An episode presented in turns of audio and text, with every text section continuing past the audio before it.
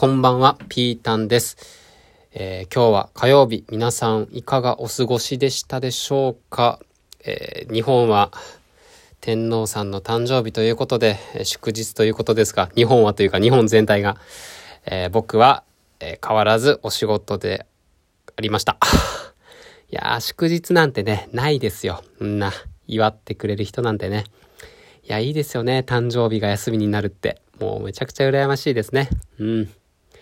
いやいやいや、まあまあ、皆さん明日からまたお仕事がある方がいっぱいいると思いますが、まあ、頑張ってください。まあ、むしろ僕は今日休みじゃない分ね、その反動がないから僕の方が有利だなと思います。はい、プラスに捉えます。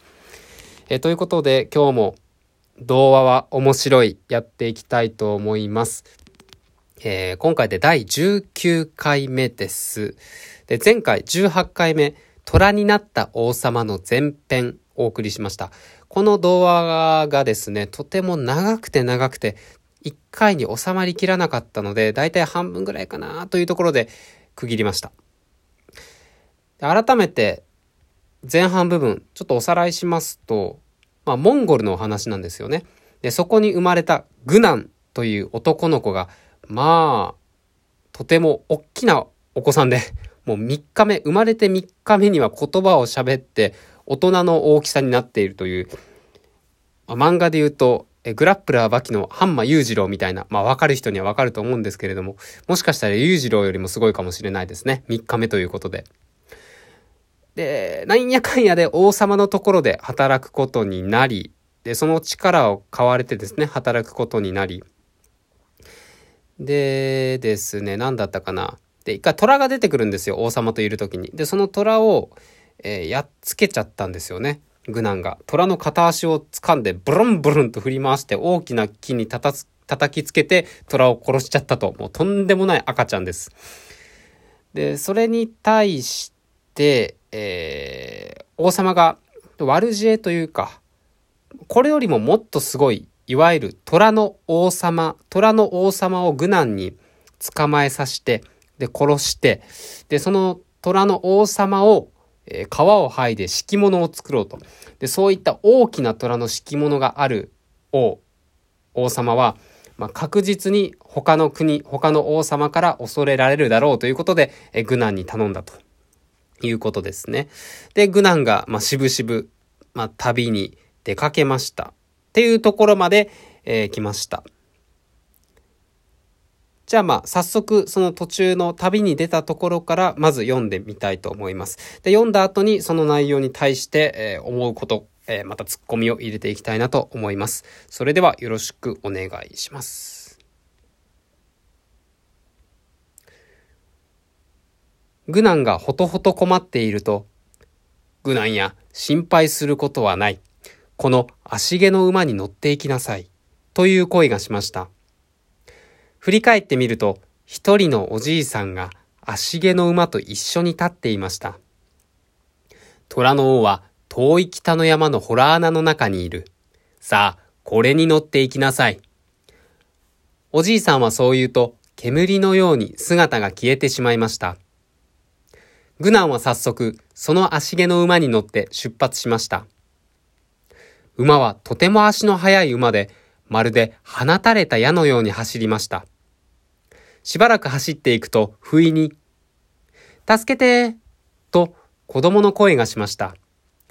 見ると、小さな家のそばにいる女の子に、一匹の狼が襲いかかろうとしていました。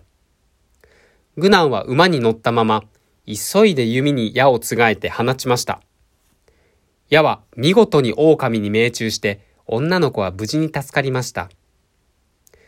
この時、家の中から女の子のお母さんが駆け出してきました。そして子供を助けてくれたお礼に羊の骨を差し出しました。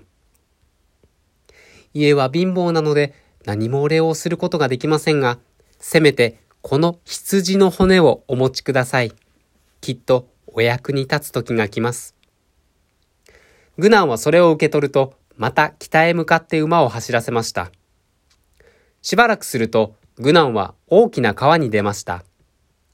川には橋も船もありません。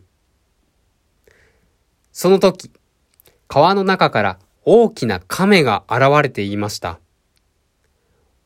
お前にはこの川は渡れないだろう。早く家に帰りなさい。いや、何とかして渡ってみせる。それを聞くと、大亀は川の中から這い出してきて、愚難に言いました。なかなかしっかりした若者だな。一つお前に頼みがある。はい、僕にできることなら。実は、わしの左目を新しいものに取り替えたいのだが、どうしても左目が取れないんだ。どうか取ってくれないか？いいですでも。グナンは亀の左目をほじくり出してやりました。その途端、亀は一匹の竜になって、ありがとう。おかげで新しいのに取り替えられる。お礼にその目玉を持って川へ進みなさい。川を進みなさい。と言うと、天高く飛び去っていきました。グナンが手の中の目玉を見ると、目玉はキラキラと光り輝く水晶の玉に変わっていきました。グナンは言われた通り玉を持って、馬と一緒に川に飛び込みました。すると、不思議なことに、川の水が二つに分かれて、川の真ん中に道が現れたのです。おかげでグナンは馬に乗ったまま川を渡ることができました。しばらく行くと、ある家の前で羊飼いのおじいさんが涙を流していました。おじいさん、どうかしたのですか？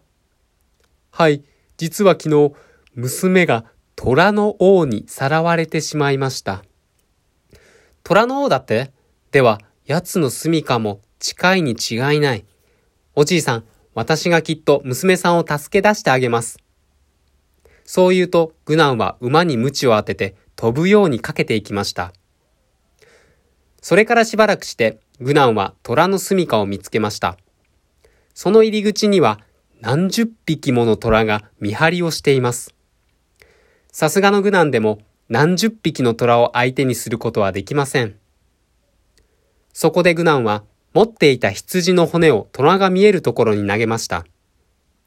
すると虎は一斉に骨へと集まりました。よし、今だグナンはその隙にホラー穴の中へと飛び込みました。ホラー穴の奥では一人の美しい娘が座っていました。娘はグナンを見るとびっくりしていました。早く逃げてください。虎の王がもうすぐ帰ってきます。いや、あなたを助けるのが先です。さあ、この馬に乗ってください。二人がホラー穴を出ると、見張りの虎たちはまだ羊の骨を奪い合って食べています。グナンは馬に鞭を当てて、風のように山を駆け下りました。この時、突然怪しい風が吹き出しました。吹き出しました。振り返ると、全身に光り輝く金色の毛が生えている大きな体の虎が追いかけてくるのです。これが虎の王です。グナンは馬を走らせたまま振り向くと、虎めがけて矢を放ちました。矢は虎王の片目に当たりましたが、怒った虎王は一声吠えると、鋭い爪でグナンを馬から引きずり下ろしました。しかし、グナンは怪力で虎王を頭上に持ち上げると、虎王の体を地面に叩きつけました。そして、ふらふらと起き上がった虎王の頭の上に、そばにあった大きな岩を、ドシンと投げつけたのです。これにはさすがの虎王も死んでしまいました。こうして虎王をやっつけたグナンは、死んだ虎王を引きずって、娘の家に戻りました。するとおじいさんは、娘を助けてくださって、お礼の言葉もありません。どうかこの娘を嫁にもらってください。と言うと、娘を愚難のお嫁さんにしてくれたのです。虎王を殺した愚難は、美しいお嫁さんを連れて王様のもとに帰ってきました。王様はそれを見ると、愚難の美しいお嫁さんが欲しくなり、愚難に言いました。お前の妻に虎王の皮でわしの着物を作らせろ。その時、虎の毛が一本でも抜け落ちたら、罰として妻を差し出せ。愚難のお嫁さんは、その命令通りに、虎王の皮で着物を縫い上げました。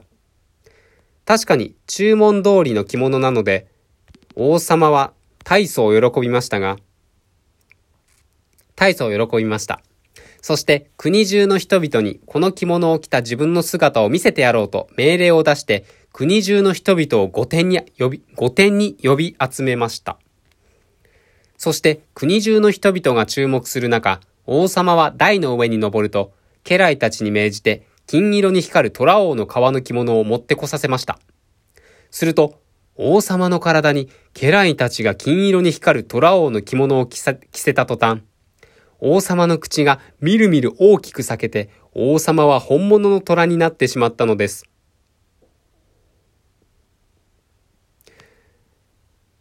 結局、グナンはその虎の尻尾を両手で捕まえると、虎をブンブンと振り回して、虎を、虎になった王様をやっつけたのです。